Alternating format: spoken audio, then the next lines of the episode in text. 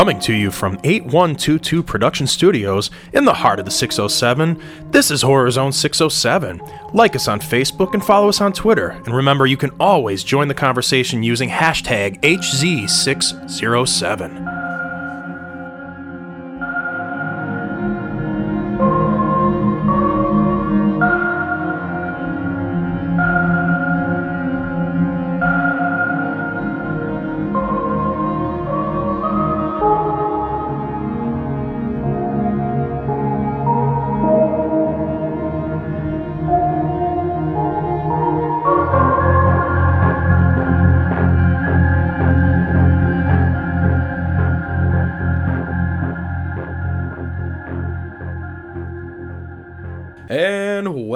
Back to Horror Zone 607. It's episode 6 of the big show, and we're coming to you a little bit quicker than usual. Usually we do our shows on Wednesday nights, and uh, we just did a show last week on Wednesday, but it's Sunday, and uh, we're coming to you a little bit early because of the Thanksgiving holiday coming up this week. So, uh, yeah, yeah, we're doing the show a little bit earlier than usual. With me is my fantastic panel that is usually here. First of all, my co host. He was the original cast choice to play Princess Leia in Star Wars. It's Rich. Oh man, those I would have looked way better with my uh, hair done around the buns and around my ears. That's what you look like right now with your Oh, headphones yeah, on. It's fucking awesome. Of course, also with us this week, the owner of 8122 Production Studios. He's your friend and mine, Ron. What's going on, horror nerds? And we have a special guest back in the studio with us this week. He likes long walks on the beach, gazing at the stars, chicken dinners. He's the professor of higher education, Rafe. Hello, gang. Welcome back, buddy. It's good to have you here. Just to be noted, though, Good to be here. to be noted that this you'll hear this podcast on Wednesday, putting it out the same day. Yeah, it's just But we're recording, it on earlier than Sunday, so that way you guys know. So that way you're like, well, this happened on Tuesday, and you didn't talk about it. Well, we should have left that open so that Probably they would have should've. been confused. Yeah, Yeah. well, it actually, yeah. the nice part about it is at least that way it explains why they're like, man, this happened on Tuesday and you guys didn't talk about it. You have Well, no if something idea happens on were- Tuesday. now you know why.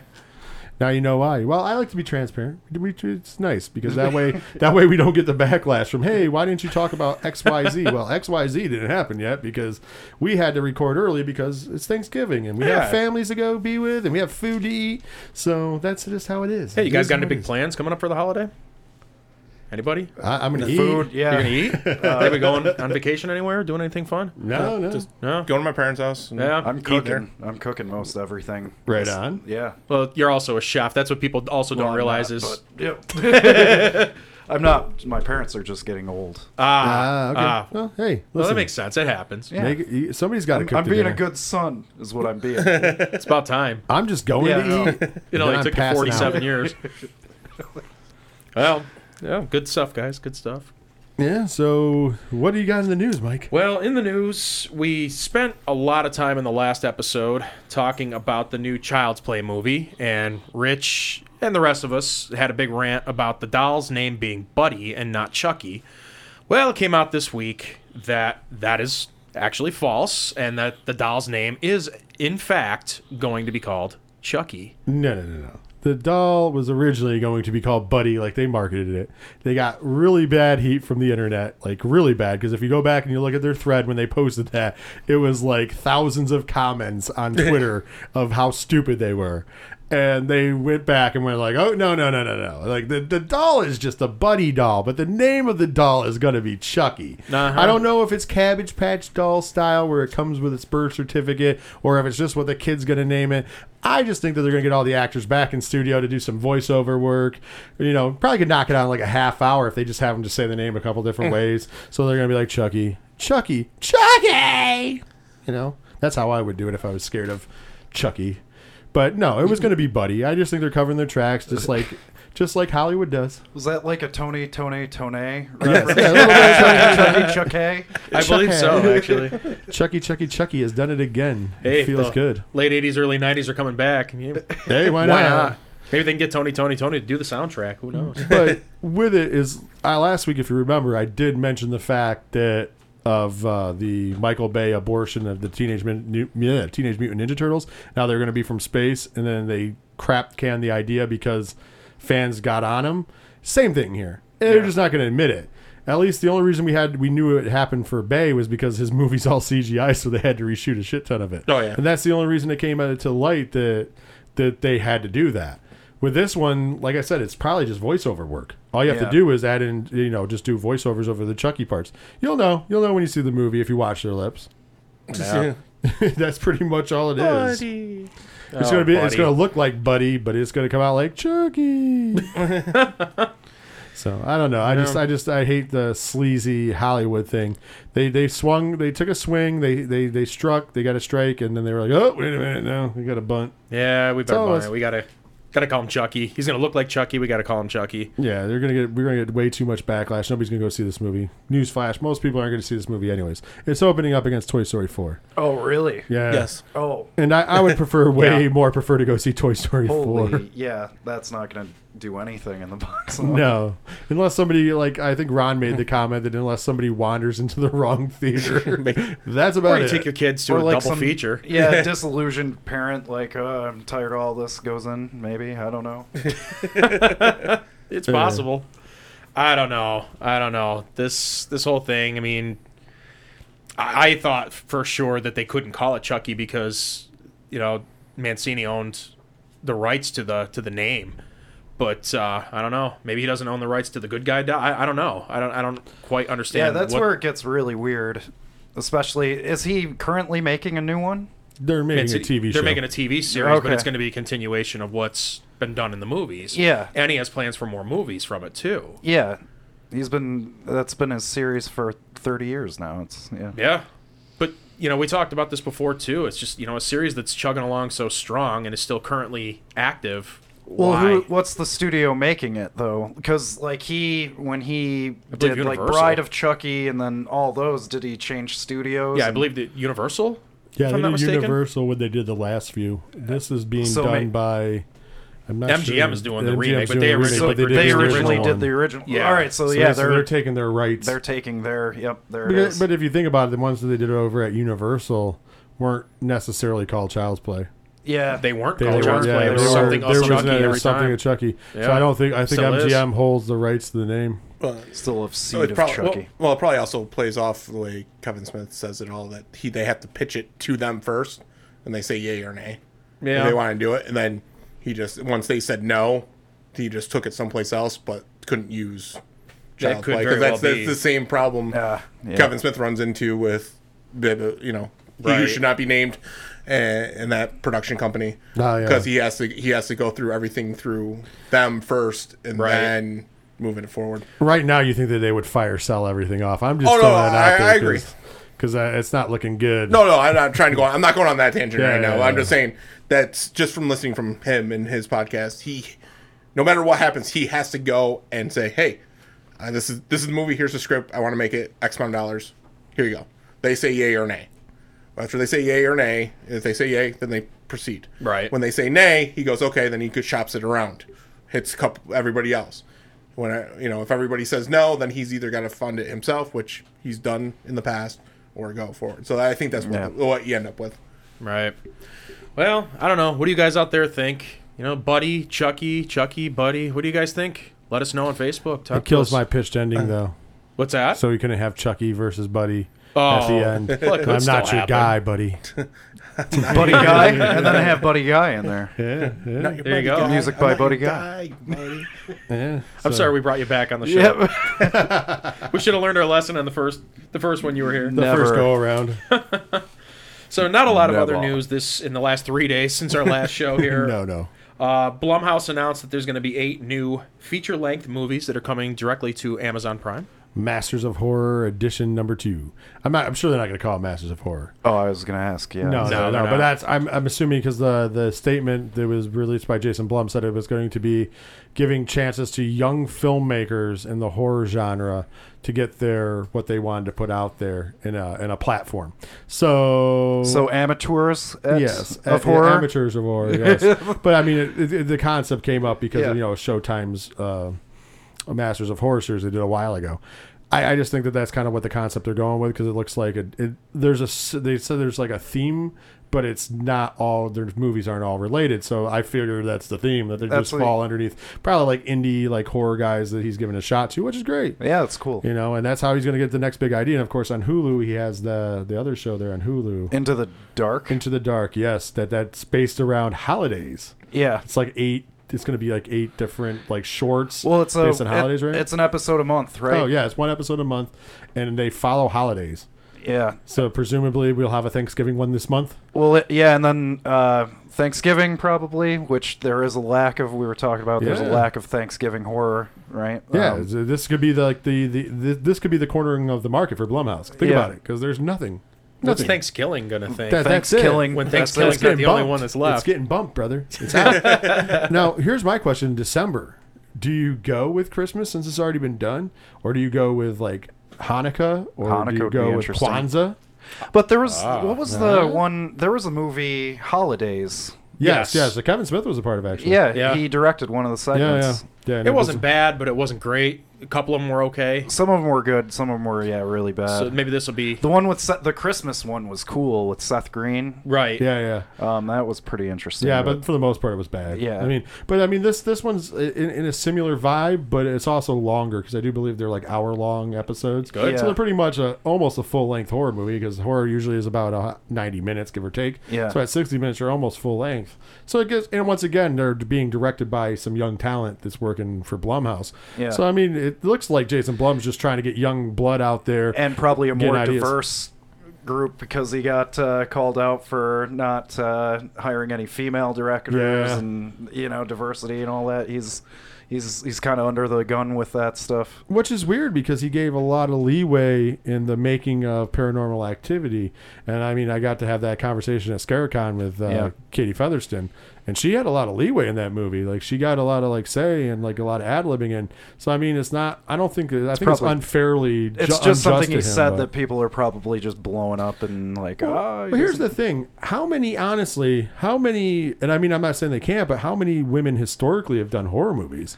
I mean, we have a handful of horror, female horror directors, Yeah. and, and, and producers, but there's not like it's not as much as the men. There's And I'm not trying to make it a difference. I'm yeah, just saying there's, there's a really big- really interesting uh, documentary series called Story of Film, and a lot of the earliest uh, the earliest movies in general were directed by female like Right. female directors, and then men kind of s- saw the opportunities and swooped in and took over the industry. So maybe like the very earliest stuff. But yeah, uh, after that period, nothing. You know, No, I mean, like I'm saying, I, I, I want it. I'm not, I'm not against It be uh, awesome. the, but I think we've I've talked about this on other podcasts before, you know. But I, I just I don't understand why nowadays we have to have everything like across the board even. I just want to see good films. I don't care who Yeah. makes them. Like Jordan Peele made a good movie. I, I don't care that he's black. I Mm. just want to see a good movie. You know, I don't care if you're a guy, a girl, black, white, gay, straight. Doesn't matter to me. As long as you're making something that I want to see, then we're good. We're golden. Yeah. And I think that I think a lot of fans are that way too. I, have you ever gone to a movie based upon the color of the director's skin? Couldn't care less. I don't- or same their as you. business practices. No. I mean, we went to see movies that starred Kevin Spacey, and let's be honest, you know, you know, I I still, even though all the disgusting things that he got uh, accused of allegedly. Uh, have tainted his career. I still, I still love Seven. Doesn't change my opinion of the movie he was in. that's, that's a good point. So I just look at the. I just have to look at it like this. I'm I'm going to a movie. I want to be entertained. I'm not really worried about the socio political stuff. And I think that's a problem in society, especially in our country right now. Is everybody's worried about the political and social. You know, it, just come out with good stuff. Yeah. I- and in Hollywood, stop, Simple concept, stop, you would think. stop remaking the same old shit. Like that's my other gripe. You know, I mean, I do want. I, now, mind you, we are fans of certain remakes. I want to see some of the class. You know, like for us, we grew up in an era where the classics to us are the '80s horror movies. So seeing them come back around and get their due is, is cool. However, and you know, even doing the dark uh, universe that Universal wants to do with the, the classic monsters, that's cool. I, I I give them their day. But let's get some more like new ideas out there, man. Yeah. Like not just in horror, but this is sort of shows about horror. So in horror, but also in every avenue. Like, why can't we have something new? I feel like there's a lot of indie movies out there that are pushing boundaries, but they're not getting the you know the backing behind them. So it's not like the ideas don't exist. It's just that Hollywood isn't putting anything behind them. Well, so it's is nice to see Jason Blum doing something like this because of that. Oh, absolutely. It- It's also what the audience demands. People like their Star Wars. Well, I mean, Star Wars is going back on their yearly movies now. Uh, people were like, I mean, they like their Marvel movies. They like their formula. Oh, I love movies. I love all those, but you can still sneak stuff in between. Yeah. I Yeah. mean, here's a here's a good reboot, kind of a remake. It's not even a remake; it's kind of just sequels. Is like Creed. We, we're coming Oh, up on Creed yeah, yeah. two. Like that's the kind of idea. It's, It's like great, a you know? reimagining. We're Yeah. using some of the old characters. We're But going further with the themes of the story. Yeah, but it's new. yeah. And a lot of people don't realize that Rocky Four was actually a horror movie. There was there was a murder. There was Yeah, a murder, was- and then I there- was the weapon of terrified when I choice was, was, a, a boxing child. glove. And then Yeah. he had then he had to go to Russia, and there's those creepy KGB guys following him around. Yeah, like, it was I mean, terrifying. Technically, it could have been a horror movie, but if you like I said, if you think about it, the nice part about this whole deal with Jason Blum, with both of these things, is he's really trying to push horror further by incorporating some of this indie movement, younger talent to get new ideas out there, and I think that's what you need overall. Now, mind Yeah. you, he's also trying to remake some of the classics that we know we've been applauding him for. So either way, I'm for both, but let's get some new stuff out there because I want to see some new stuff in between, and I still want to see my Star Wars movie. Yeah, but- there's no reason to have a Cabin Fever remake. no, no, absolutely like not. 10 years after the first one and That was the yeah, exact same script. same yeah Same stuff. I tried watching that, got five minutes I haven't into it, even and turned it off. yeah i saw that it was the exact same movie and i Yeah. was like Braver all right. man than I. The setting but there is is slightly there is different, something to be said for like uh the hills have eyes which could Right. have used a remake right Right, right. like the original wes craven movie is good i actually prefer The remake. remake The I remake agree with that. you know, better. like It's it almost a shot better, for shot same movie, but it's creepier but it just and they has the expand upon intensity it. yeah I have. It I- is more intense. I, I have the same feelings about when they remade uh, Last House on the Left and I Spit on Your Grave. Uh, I would some agree people with are, that last well. house on the left i like that Some people remake. criticize Oh, yeah. them because, well, you have to remember the times. In, in the 70s, when I Spit on Your Grave and uh, Last House on the Left both came out originally, you know, the country had no problem with sex, but violence was toned back a little bit. Now, when you watch those movies, the sex was toned back and the violence was toned up. And I'm, I, I was a fan of them. I mean, I know some people were detractors, but I was a fan of both of those remakes. Yeah, but it was I was timing. also. Timing. Think about it. Thirty years. Thirty years had gone by, and and I, I Last House on the Left. I love the Wes Craven version, but the newer one was just more clean. It looked good. Yeah. It, it actually gave you a better story in the long run. It acting it didn't better, feel like was you were watching an actual snuff film Yeah, Yeah. pretty much. And I Tony spit on your Goldwyn was outstanding in it. The original, I really like. I watched it once, and I was like, eh, I feel pretty dirty, and I'm not gonna. Well, it made me that feel a little bit better about Carl from Ghost as well. You know, It's Oh like a yeah, much better person. This one- Redemption. I like that. He's still a killer, but that actor is uh, Tony great. Goldwyn. Yeah, But uh, to your point of things, the I Spit on Your Grave remake was way more suspenseful than the original. Yeah, it was. The remake was you you were on more on the edge of your seat because in the original it was kind of straightforward vigilante kind of I'm gonna off you Right. revenge movie. Whereas in this new one, she came up with some interesting ways that kind She of really like, did. She was- like get get rid of them, and I that's why I say they're different and they had perfect timing. But that goes to your point. It wasn't ten years ago. They Yeah. made those movies like almost thirty years later. Based upon a different style, yeah, and it was Yeah. different different approaches to it. Yeah, Yeah. Like it's not just let's just do the like Gus Van Sant's Psycho way back when they just did a Oh. shot, Shot for for shot. shot. Like why? There's no reason for that. I, I hate when they do that. If you're gonna Yeah. do it, like You know, here's do the thing with that too. You're taking one of the greatest movies, not just a horror movie, but one of the greatest movies that's ever been made, and you're trying to modernize it and do it shot for shot. It's not going to work. Something like The Hills Have Eyes was a little bit more, although the horror community knows the movie. Yeah. it's a little bit more of an obscure movie. It's a rough movie too. yeah, Oh, like it was. It's you in know, rough shape. if It's- you're going to remake something and do that, do it with something like that. You know, something that's maybe not as well known. Yeah. you know, and like Wes Craven's a master, but he's not like a Kubrick or a you know Yeah. Spielberg master. He's like a master of ideas. He missed. He mi- he definitely missed some beats somewhere because everybody everybody does. I mean, there's very few movies in the history of, of film that you can say are perfect front to back. Yeah. There's there's some, and I mean I would never give I don't give anything a ten as I've always pointed out, but I've given plenty of things a nine, and that's perfect enough for me. right. But you know, there's very few that are like kind of that holy grail, if you will. And in horror, there's really only a couple. Halloween is one. Yeah. Uh, Exorcist is one. Tod Browning's Freaks. Oh, jeez. But I mean, Exorcist is one. Halloween is one. Probably Silence of the Lambs. yeah. I mean, the original Jaws. I mean, Well, but, and then but there's that had some the flaws Universal too, though. monster movies too, are like classic. Oh, yeah, movies. absolutely. I still think the Black. I talk about it all the time, but Black Christmas belongs in that list. That Oh, is yeah, one of the yeah. greatest horror movies ever made. But the and remake was good it. too, though. Uh, I mean, it wasn't better than the original. About the little yellow boy. listen, listen. It wasn't better than the original, but it was better than a lot of remakes that have come. The come one out. thing I'll give it, I've gone back and I've watched the movie a lot. Wait a minute. You originally said that you liked that movie better originally, didn't you? no, Who no. said that? Somebody had gone on record saying that they like the the Luke remake likes of Black it. Christmas. Oh, okay. It was He Luke, likes. He doesn't like it better than the original. The Oh, original, okay. no, no. The one thing I will give the remake is um, the way that it looked, the set pieces and everything. You know, it, it had a similar Gory look and to it, yeah. and it was gory and nasty. But it just it looked. You know, the, the first one just looks like it could be really happening. It's in a sorority house. It was a real house was used. They did a similar thing for the remake. They This- they dressed up the set to look very similar to the original one. Yeah. and that worked for me. It was just the whole little yellow boy and his sister living in the walls of the house. And, you know, it was.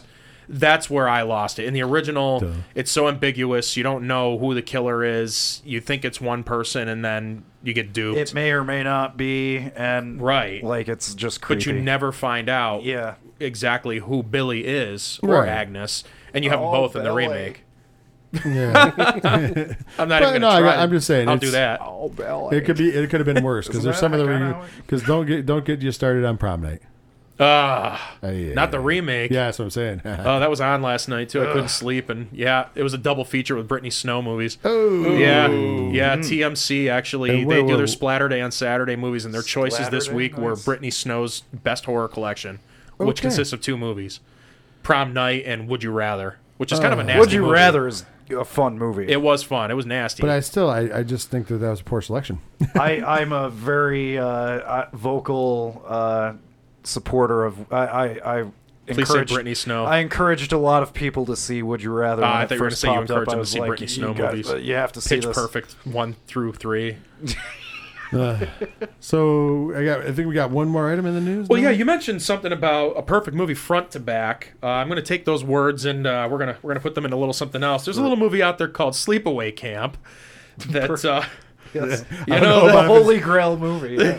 I don't know if it's perfect front to back, but there's definitely some frontal. there's some frontal in Perfect there. fronts and backs. Yeah, there spoiler, are. spoiler alert. Is it? Is that a spoiler alert at this point in juncture? I just want Um, if you throw that haven't out seen there. Sleepaway Camp, Nudity get out and isn't see a it spoiler. now. No. See, this is my here, here. Speaking about remakes, before we get into it, and this is my argument. One, I- we've said this before, and I know we've both been public about this. My one of my favorite horror movies of all time is April Fool's Day, Oh, mine too. and it's really hard to remake that movie because you could never do the twist ending without people knowing. right. The same thing with Sleepaway Camp. Like it would be really hard to remake it because if you do the same twist ending, like you know the ending, you'd have to do something different. For- Like, she'd have to be like a unicorn. For the diehard horror movie fans like us, you're right. For the new generation of fans, you know, they may not see something like that coming. But then again, you're going to get all the I all the it's less- critics out there up in arms about the you know the nudity and Once again, with the social political uh, climate that it is, I think it's less shocking now than Maybe. it was then. Yeah. Because honestly, spoiler alert: a chick that ends up as a dude and uh, full uh, full uh, dong shot at the end of the movie, I don't think is as shocking in 2018 as it was back in uh, what was the year Sleepaway Camp? Was it Uh, 19, wanna early 1980s? Early 80. yeah, I want to say maybe like- 83, 84. Yeah. So uh, back then, I think it was a lot more shocking to see somebody that you thought was a girl is actually a Turned dude out to be a boy. And, And the movie was pretty awful, except for that. You know, Oh yeah, but it's and then it- subsequent sequels were also Oh pretty yeah. awful. Well, the sequels, the the second and the third one, starring Bruce Springsteen's sister. yeah, yeah. Those ones, you know, that goes down the uh, the avenue of the horror comedy, and they're actually fun little movies. Tongue in cheeks. They're yeah, definitely tongue in cheek movies. Yeah, they were pretty fun. They were different. They were kind of. Well, uh, think about the the the, the covers for them because I'm 83. 83, Okay,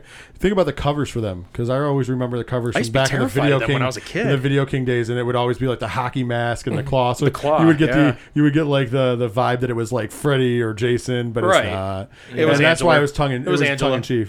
yeah. Yeah, but so what? Wh- why is this newsworthy, Mike? Well, Sleepaway Camp apparently has a four-hour documentary produced by Felissa Rose, who was Angela in the original movie and has made appearances in some of the other sequels that came about later on. Four hours. Four hours. Four hours. Okay. How are we going to get four I- hours of? I want to point Well, this how would you get nine that, hours but- of uh, Nightmare on Elm Street? Because it's a much better movie Yeah, it's series. better. Because think about it, they got about three hours off of just the first Nightmare on Elm Street alone. yeah, that's true. Like, like I thought that I, I speaking of which, I was going to bring that up. I thought the Nightmare on Elm Street documentary was amazing. Yeah, also, yeah. the, It- it's the Friday the. Thirteenth, the Crystal Lake Diaries one, which is also like six hours long. Yeah. that was also really good as well. The Nightmare one was actually better. I I, per- I like the Nightmare one I better as well. personally like the Friday the Thirteenth series more. It's Yeah. just more, you know, not that I don't like Friday or Nightmare, but I do like the Friday You one know more. me, but I'm a- uh, I'm a I bigger like the- Nightmare guy. Yeah, but I like the Nightmare doc more. It Oh, was, the Nightmare doc is much great. much better made. But yeah, yeah, Sleepaway Camp. I'm kind of curious to see how they're going to get four hours of material out of that. But Well, it's always interesting to hear people talk about how they, you the know, making ofs. Yeah, I, I, An, an I hour of always get- dong. Oh, there's gonna be a lot of that coming Uh, up. yeah, I a don't know lot of about that. I, I'm just saying, I don't know how you get four hours though. Yeah, there's not much to that series. Well, I, I don't like- want to say that though I and think that have there's- everybody jump at No, me. even if they do, there there really isn't. Like, Yeah. like, like well, there's more than just the three movies, though. There's like five or six movies no, in no, that no. series, and they were the other ones were really. this is bad. right off the news of uh, 10 hour Saturday the 14th documentary that's in the works. Is it really going to be No, 10 no, hours? I'm 'Cause just that- Let's joking. hope not. By the way, if making anybody, that up, but- sorry. But, once again, the tongue-in-cheek portion of that, like that, that would be kind of akin to that, though. No, but yeah, seriously, yeah. it would Saturday be the akin. 14th like, is nothing. Yeah, like you could. How are you going to do four hours on that? There- Like I just don't. Even though there's six movies, f- five of them don't matter. yeah. Like, and I'm not saying that in a bad way for the fans out there of, of Sleepaway Camp. That's fine. That's cool. But I just don't see four hours of talking about Angela and her dong. Well, Mm. James Earl Jones's father was the cook in the movie. Maybe they can talk about him and James Earl Jones and No, so Star just Wars: into Return Darth the Vader. Jedi. I love it. It just becomes a Star Wars documentary real quick. and how Return of the Jedi sucks. oh, you left it open for him. there it is. Hey, we were going to trade Return of the Jedi episodes one and two and The Last Jedi to get Stan Lee back for a year. Yes. For a year. Oh, I got to keep the rest of my Star Wars movies. Being a Star Wars fan is fine, but I'll trade off some stuff. But you wanted to keep the Christmas special. You know, yeah, you, you can't get rid of that. What else do we have for a nerd Christmas special besides Star Wars? Sleepaway Camp. the Christmas classic that it is. Oh man, isn't that funny? Maybe we can convince people that it's a Christmas classic. classic. can try. Oh, but no, I just don't get to see the four hours out of it. That's just me. Uh, I'll, I'll check it out and see what it's like once it hits. But you know, I'm sure that the information about the original movie will be interesting. Right Maybe on. there'll be some They'll, interesting they'll things about tie the it in and probably ones. to like the explosion in like slasher movie culture back at the time and Yeah. how all of it. Yeah, Yeah, that's pretty much what they're going to do. They're just going to probably tie things together. yeah. But you know, hey, maybe some of you out there uh, love your sleepaway camp, and you think four hours isn't enough. maybe you're the opposite thinking of us, and we'd love to know that. So go ahead and Thinking these guys don't know what they're talking about. yes, why why do they have microphones? well, you know what? If you want to tell us that, or you want to tell us you agree with us, or any other story we just covered, go ahead, go on to our Facebook page, uh, Horror Zone Six Hundred Seven. Go to Instagram or Twitter at Horror Zone Six Hundred Seven. Always use the hashtag HC Six Hundred Seven to join the conversation because we want to hear from you. Well, thank you, Rich. You always do that so much better than me. So that's your new job on the show, Uh, so there's always got to be a plug guy. and you are that man. All right, so we're gonna take a quick break. When we come back, there's a reason why we've got Rafe in the studio today. Oh, yeah. He may be a professor of higher education, but he's also a connoisseur of comics. So he's going to be coming back to talk about a couple of different comics that are in the works, uh, in a series in particular that's coming from his favorite comic book series. Yes. So come on back, listen to what he has to say, and Or- you're listening to Horror Zone 607.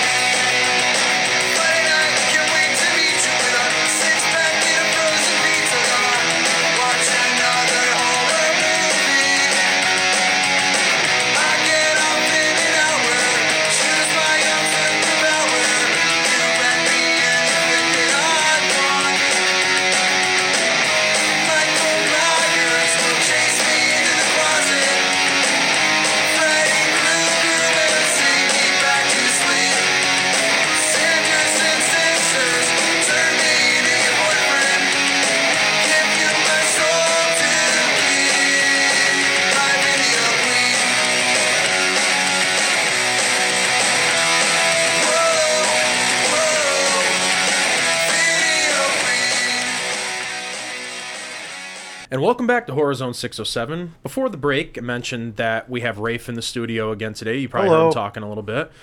Rafe, as I've also mentioned a couple Yes. of times, he's a man of many talents. He's a professor. He is I profess much. the smartest human being alive. That's a known fact. Oh my god. Well, he, he's he's great at introductions, by the way. All right. Well, Well, we got to say something nice about you. You haven't been here in three weeks, so. Uh, Rafe uh, also he's he's a talented musician. Did the music for our show and the the Open the, and then closing. the opening and the closing that you hear. That's uh, from Rafe. He made that himself. me. Yay. But uh, he's also very much into the world of literature and comics. oh yes. And we purposely held back some news in the last couple of weeks about a new series that's coming out. Swamp Thing is being remade into a series. And there's been some casting news. And uh, Rafe's here to talk a little bit about that and his love of the the Swamp Thing the franchise. genre and the franchise and everything about it. Yes, thank you. Um, I I do appreciate. I, I thought you guys were gonna at least mention it, but I appreciate you. We don't uh, like to talk about you. Oh well, you know. Thank you. but anyways, uh, yeah, uh, very big news for the comic book uh, world and especially horror comics. Swamp Thing, um, one of the most iconic horror. Uh, comic book figures of all time uh, aside from I I mean there's debate you know Swamp Thing Man Thing uh, Marvel DC which one came first Man Thing came first but Swamp Thing's the one everybody still talks about nobody really knows what Man Thing is really um, so um, Swamp Thing uh, just you know for those who don't know uh, created in 1971 uh, for a horror one shot uh, House of Secrets and it was created by Len Wein, the guy who um, also co-created Wolverine. Um, and uh, unfortunately, he passed last year. Um, and Len Wein, very influential. He uh, had this one story. Um, it was a it was part of that House of Secrets issue, and it's just a short story where um, a scientist is murdered by a jealous lover who's having an affair with his wife, and uh, he comes back as a result of the experiment he was working on as a swamp creature and uh, murders the guy who killed him and uh, uh, and you know it was just kind of a, a, a slight thing and he, he loved the character and it blew up into its own series and uh, became very popular. And um, it, it was interesting especially DC superhero comics you know there there wasn't much horror element to it um, at the time. You know, it was all it was all X Men and uh, you know uh, Superman, Batman as always, and so um, at the time, Swamp Thing was an interesting addition to comic books, and um, especially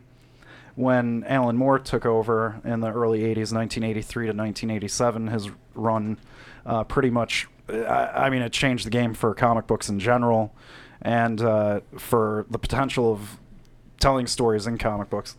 So, I mean, uh, the recent news DC Universe, um, DC Universe essentially, uh, they're streaming Netflix for Yeah. DC. Uh, Titans is on there now. I haven't watched Titans yet. Has anybody watched Titans? Ron has uh, I got given through the a, first four episodes. I haven't watched the last two. How is it? It's uh, it's they got potential. Okay. they really do. Um, with everything being said, I think they're going to hit gold with uh, the Doom Patrol Yes. because that episode with Doom Patrol was amazing. I yeah. and I haven't I, seen the- anything. Yeah, so. but the way they have all the characters is really good. My gripe is just uh, Starfire. I, they don't know what they're doing with her. She By the way, has they amnesia. changed, they That's- changed yeah. the costume Yeah, again. they too. kind of like she's not even like she's just in this dress and a fur coat. Like I don't, I don't really understand. They're they're not really showing what. What about, what about Robin? A lot of people were upset with the F Batman. No, thing. Robin's actually really good. I don't have an issue with Robin. Robin's. This is that time period when uh, Dick Grayson realized that Bruce would never give up the cowl, so that's why he left. Okay. And he's like 24-ish, I'm gonna say, give or take, in uh, in Detroit. So we might see him like actually transform him into Nightwing. Nightwing. Oh, So so like this is that, that this is that to- that time period where no one's ever actually seen it. It- Yeah. he- this is just when he left and nobody actually sees it, so they're just putting their take on it. Yeah. And he's he's fine all the way through. He you know uh, he's got a phone with everybody in it, and you just see him scrolling through, and there's just a bunch of people that may may or may not show up. Yeah. And he you know uh, Beast Boy's Beast Boy. He's fine. His whole story links into the Doom Patrol on his origin for this. I think that's been rewritten a hundred times for Beast Boy. Yeah. and then it's all, All of them are- yeah. yeah. and then Raven's storyline is all Raven. It's it's all based on Raven this season, Okay. and she's, you know, 17, 18, you know, high school student, blah blah blah, doesn't know her father and why she has these powers. And they're teasing Red Hood, right?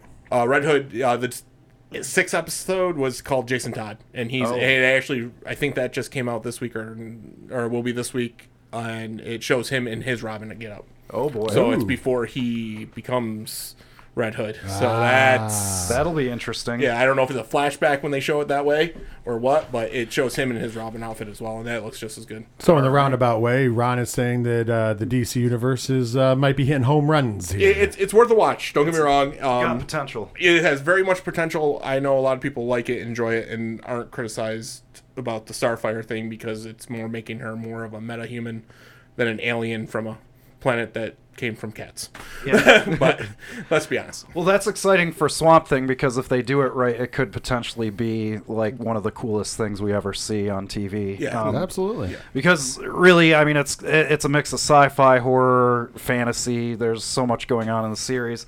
Um, but this wouldn't be the first time. Uh, we'll get into the casting and everything. This wouldn't be the first time Swamp Thing's been on TV. No, no. USA. no, But no. I, I do have a soft spot in my heart for the USA series um, with Dick D- Doran or what? Who was the guy? Dick Durock, Yeah. who, Yeah. who played Swamp Thing in the original movie, the Wes Craven movie, and Return of Swamp Thing, and the 1990 to 1993 And then they did series. the series, yeah, yeah. Yeah, I, I mean, like they were. It, it was a fun show. Um, I don't know if you guys have any Tra- fond I, memories. I have a Oh, f- I have tons of fond memories of that show. I don't know how well I haven't seen it in a long time, so I don't know how long it, how it stood the test of time. Yeah, I I'd be interested didn't, to see. but uh, but I do have fond memories of watching that show. Uh, it's up there, believe it or not, it's up there in my memories of watching uh, the Batman show. Oh, yeah, yeah, yeah, Batman sixty six, or like the Flash. Remember the Yeah, Flash yeah, yeah, series? yeah. That was cool. Yeah, some of the older which- stuff I really, I you know, it, it's corny now, but to me, I was like, man, I grew up on it, so it was awesome. So with with Yeah. the big crossover event with the, all the WB stuff, he puts on his old Flash outfit in this. Yeah, crossover. I saw that. Sorry, Yeah, sorry for the, rant, guys. The, Sorry, the original, the Yeah, original uh, guy who played Is- Flash in uh, the, the he plays Barry Allen's father in this, and then Yeah. in Flash in World Two. I saw the picture. I haven't Yeah. been keeping up with the show, but I was like, yes, that's awesome. Um, well, anyways, yeah, there's some casting news for this show that uh, has really interesting potential, but we'll talk about. All right, so Andy Bean is cast as Alec Holland, the scientist who becomes Swamp Thing. Andy Bean um, is playing the adult Stanley in It Chapter Two. So um, Okay. he's Oh. he's uh, he's someone to look into. Um, he's going to be in a few really cool upcoming things. being in a big budget movie like uh, it, even so that's that's cool. Yeah. Um, Derek Mears is playing the alter ego Swamp Thing. I like that they're picking a different actor to play Swamp Thing, like because Derek Mears is a huge guy. Oh yeah, yeah. He Yeah. played uh, he played Jason in the Friday the Thirteenth remake. He- yeah. And he also played. He was in The Hills Have Eyes. Just going back to Yeah, he like did, he was yeah. one of Yeah. the mutants in The Hills Have Eyes.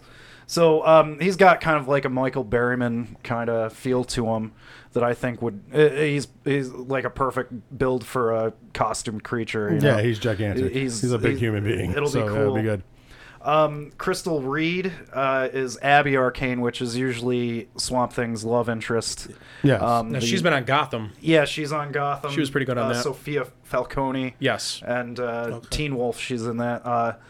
So like she's she's an up and comer. You know, there seems to be a few up and comers here. Um, and Abby Arcane, you know, that's cool that they're.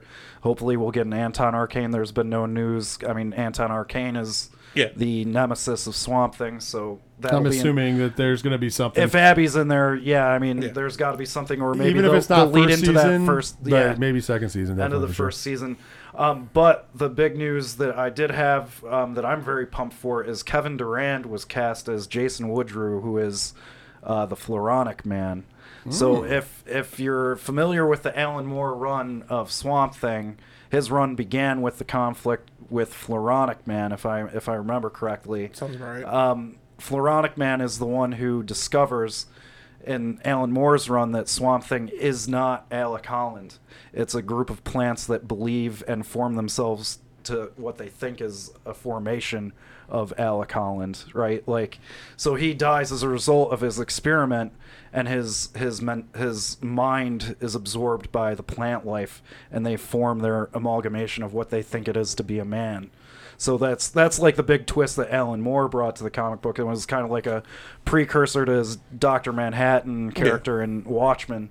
And if they're going this route with Swamp Thing, this series could be Yeah. Looks like they're going with the, the legendary storyline and not something yeah. uh, simple. Well, I wouldn't say simpler, but nothing something not as good. Well, well, yeah, with the Floronic Man in there, clearly they have they're gonna go that route. Um, and Kevin Durand's cool. I mean, I don't know if anybody remembers him from Lost. He Yeah. was he was Martin, I think, in Lost. Um, I, I don't. Another show. He was I didn't only watch. in like two two or three seasons, but he was a cool character.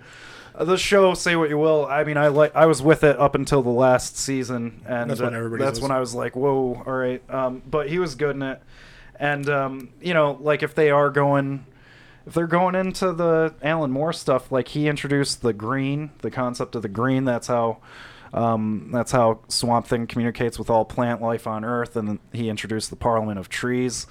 He intro- he also introduced uh, he created the character John Constantine. Yep. Which, if we get Matt Ryan, Oh, um, I'm sure. I'm sure. if we could get Matt Ryan He- in he's on this, jumping in everything. He's jumping in Yeah, the animated const- series. He jumps in. He's everywhere. Tomorrow. Yeah.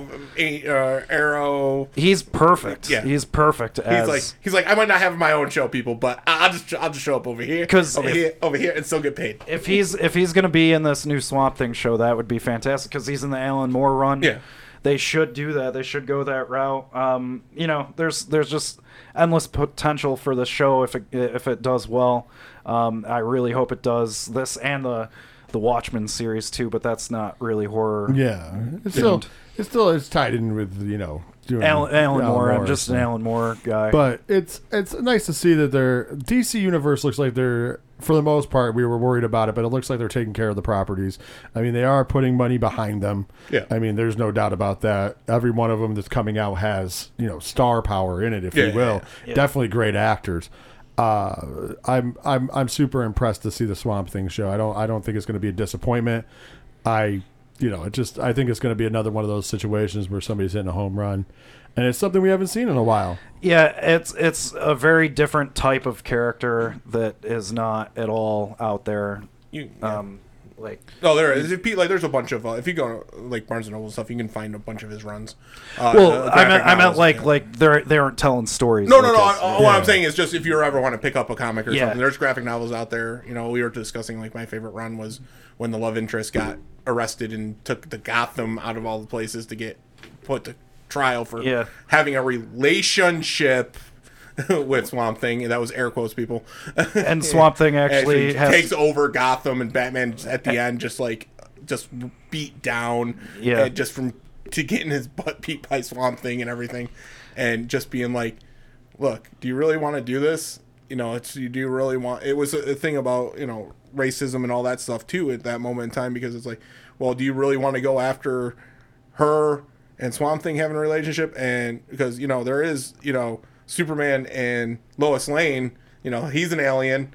And then into the Dick Grayson and uh, Starfire marriage of being an alien from a planet derived from cats, and it was just their whole take on that. And it Yeah. was one of the better storylines. And then that that actually ended up uh, tying in later on. Um, there's a conflict in in the South in Louisiana where S- Swamp Thing's usually based, and uh, you know, like it's a big supernatural occurrence. And the Justice League, the issue starts off with the Justice League watching from their watch the, the watchtower, and um, Batman actually says to the rest of the group, he's like, "Don't worry about this. We there's a guy. There's we have someone who can handle that." That's awesome. Yeah, and it's like, yeah, all right. So Swamp Thing's kind of His linked own- in with the Justice Yeah. League. Well, he's the And- Justice League Dark. Is yeah, he is him, yeah. currently in the Justice League Dark, which is awesome, by the way. If Oh, you guys, yeah. if you guys, James Tynion the fourth is writing um, Justice League Dark currently. They just finished the Witching Hour storyline Yeah. um, with Wonder Woman. Wonder Woman's leading the Justice League Dark with Zatanna,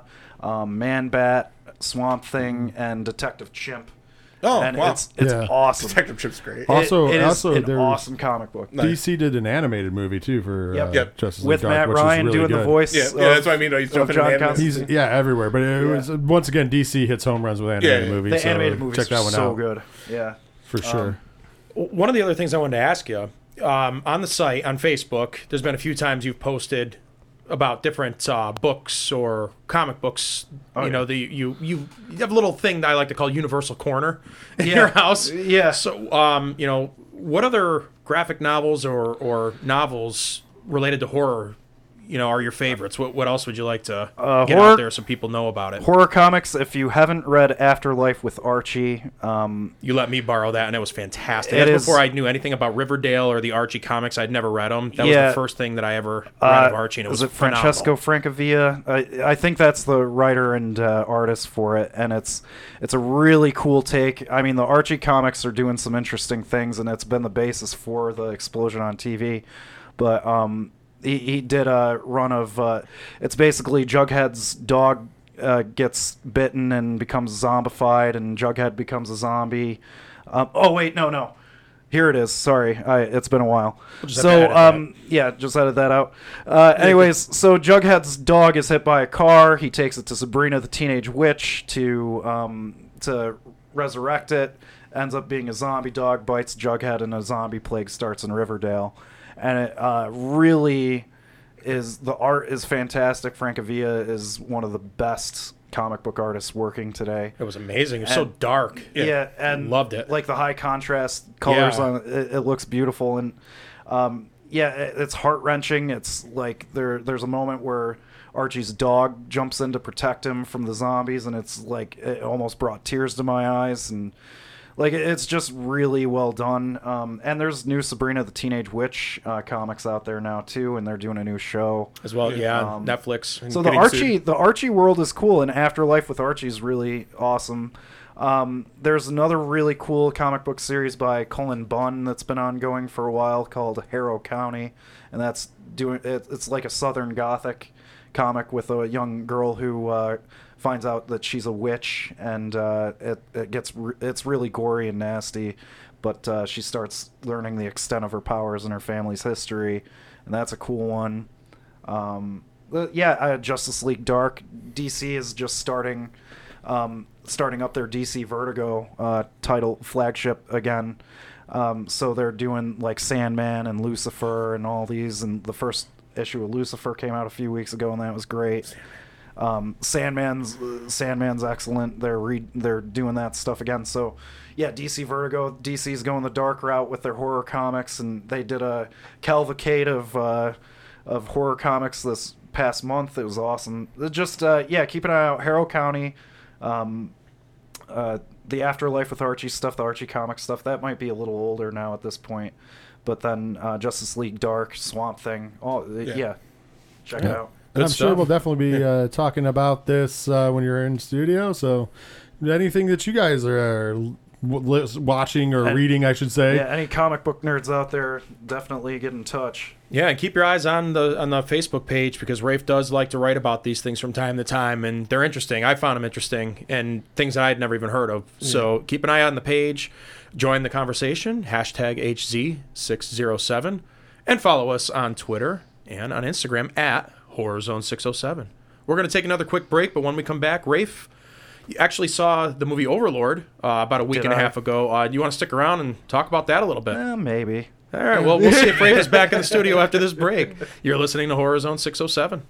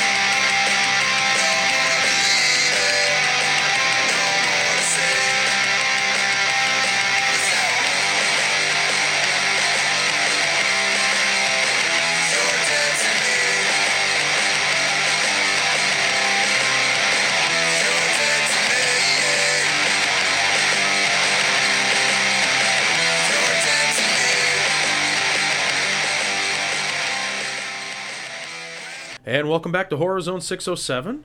Rafe is still in the studio with us here today, and uh, as we mentioned before the break, he went to see the movie Overlord about a week and a half ago, and uh, has some thoughts on that, and is going to give a review of the movie. Oh, do I have thoughts? um, Let's hear what you have yeah, to it's actually it. it's it's not a bad movie. Um, I'm I'm 50-50 on it. Uh, all right, so the basic idea, you know, it's set in World War II. Uh, it's a group of paratroopers, American paratroopers, dropping in over enemy lines in Nazi-occupied France the night before D-Day, D-Day Eve.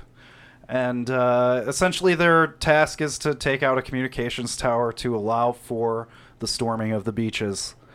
Uh, so it's a really cool setup, and the opening scene is like a, you know, a lot of people are comparing it to Saving Private Ryan. It's really intense. They're parachuting in, um, really well done. I mean, like from from the get go, this movie is awesome. Like I was I was sold. I was like, yeah, here we go. All right. So immediately you're pulled into the action. The characters, I mean, the actors do a great job um, acting their roles. You know, you feel for them. They're believable. Um, they get to where they're supposed to get to. You know, they get to a castle. There's a tower. They have a communications tower. They have to take out, and the Nazis occupying the castle are up to um, weird things. Um, they're doing experiments on people, um, trying to provide Hitler with his thousand-year army, and um, that's pretty cool but that's where the movie starts kind of floundering. Um, the uh, I I don't want to get too much into spoilers, but you don't really get m- much more information than like they're experimenting with something, um, which is really disappointing because like even the Wolfenstein 3D games go into further depth with what the Nazis have tapped into, what power like the occult powers and Yeah. stuff. This movie just kind of it doesn't even it doesn't even go there. It doesn't go anywhere with that. Um, it's basically like it's basically like a video game, and it's cool. Uh, there's lots of great action. There's uh, I I am impressed that it's got a lot of practical effects. Um, it's a good mix of practical effects and uh, CGI. Um, the cast is cool. I, the whole time I'm watching this, I'm thinking the the main character looks familiar, and it turns out it was uh, Wyatt Russell, Kurt Russell's son. And I'm like watching this, thinking, yeah, he looks like Kurt Russell. Um, that's that's why. Um, so he he does a really good job in the lead role. Um, the the actor from Fences with Denzel Washington, I'm forgetting the actor's name. He's one of the main characters. Uh, he's he's a soldier, and he kind of bumbles his way through everything, and it's kind of annoying. Like he he- doesn't get. There, there's a moment where it's like five minutes of him just bumbling around. It's like nobody sees him. No one's gonna like attack him or anything. It's just really weird, and like other than that, though, the story is pretty tight. It gets it gets its point across, but it doesn't really go anywhere, and it, it uh, was ultimately disappointing because it felt like a compromised movie. Originally, it was supposed to be like uh, over a year ago when they were first talking about it, it was supposed to be a Cloverfield movie, and I think they pumped the brakes on that after Cloverfield Paradox uh, kind of floundered, and then they were like, wait, maybe we shouldn't do this, and I think that's probably what the experiments were originally supposed to be based on in the movie, and taking that out left a huge, y- y- you know, there's a whole area of untapped potential there. But it felt like a cool grindhouse B movie, you know, like it would have worked well with uh, Planet Terror and uh, and Death Proof, I think. So Yeah. Well, that's pretty five cool. five out of ten for me. Right Like, down the middle of the road. Yeah, it's it's good. Nothing amazing. A little disappointing to hear that it's not more. yeah it doesn't get into like the supernatural elements that like it, it's just like they're the nazis have occupied this church they're experimenting with people that's pretty much all you get Uh, i'm So- sorry to sorry to spoil that But that's not really a spoiler. It's, Yeah, it's, well, it's, got yeah. you, it's got you saving us from the non-payoff, if you will. yeah there's no payoff with what the nazis are doing but other than that it, there's like cool villains and stuff uh, it's almost too bad that it didn't end up staying a, a Cloverfield movie then. yeah yeah It would have had more depth to it. Actually, I think if it had stayed a Cloverfield movie, it would be potentially better, and it may have actually fleshed out some of the some of the stuff with uh, the Cloverfield series. the? Paradox Yeah. movie in particular, because they they, they kind of hit the home run really with Ten Cloverfield Lane. Yeah. And then Paradox Well, Paradox and the kinda, first one, Yeah, too. the, well, Well, the obviously first the first one, yeah, movie. yeah. But obviously, uh, the par- Cloverfield Paradox kind of like took the the wind out of all the sails. Yeah. So, I mean, maybe that's why it is so half-ended because they were like, yeah, J.J. Abrams like, listen, uh, we got to change this, but never came up with a Yeah. reason why, if you will. Yeah, I, I mean, and like I said, you know, if you've played the Wolfenstein games or even Doom or whatever, you know, you know, like the they, uh, there's so much they could have gotten into, Yeah. and it just nothing. Nothing. It was disappointing. It opportunity. was, I, was, I was pumped for the movie. It was an entertaining movie. I left like, oh, they, you, you know, when you can think of a cooler story than what you're shown, then there's an there's a Oh, problem. yeah. You mean Yeah. like the Nun? yeah, yeah. Uh, Batman and. Robin Batman Oh. and Robin also. Most Bat horrifying nipples. movie of them all. Bat nipples. and that's it. Bat Credit Card. Uh, so, you know it is exciting though? That during the breaks of this show, you've been hearing our uh, good friend and podcast alumni here on Horror Zone 607 Yes. from episode one, Jimmy Gazdick's band, uh, Crimson Brethren. So thank you for letting your band there and uh, check out his other band, Floodlands. Uh, you can follow them on Facebook and go to Bandcamp, and you can also like them on Bandcamp for both Floodlands and Crimson Brethren. So thank you for providing the music that you hear in the breaks on this show. Yeah, thanks so week. much for doing that, Jimmy. Uh, we appreciate that. Appreciate everybody in your band. Uh, thanks for being a guest on our first episode. You did a great job, and we look forward to having you back on the show soon.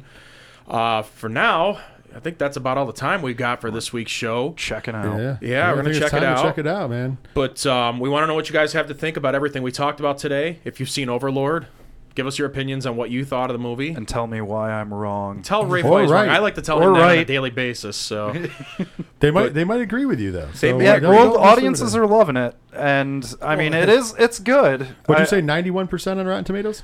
Ninety-one percent on Google, and it's on Google. eighty on Rotten An eighty. Tomatoes. Well, yeah. okay, yeah, that's about a good- great translation there. yeah. Well, let us know what you guys think. Find us on Facebook, like the page, leave comments, hashtag, join the conversation with hashtag HZ607. Follow us on Twitter and Instagram at HorrorZone607.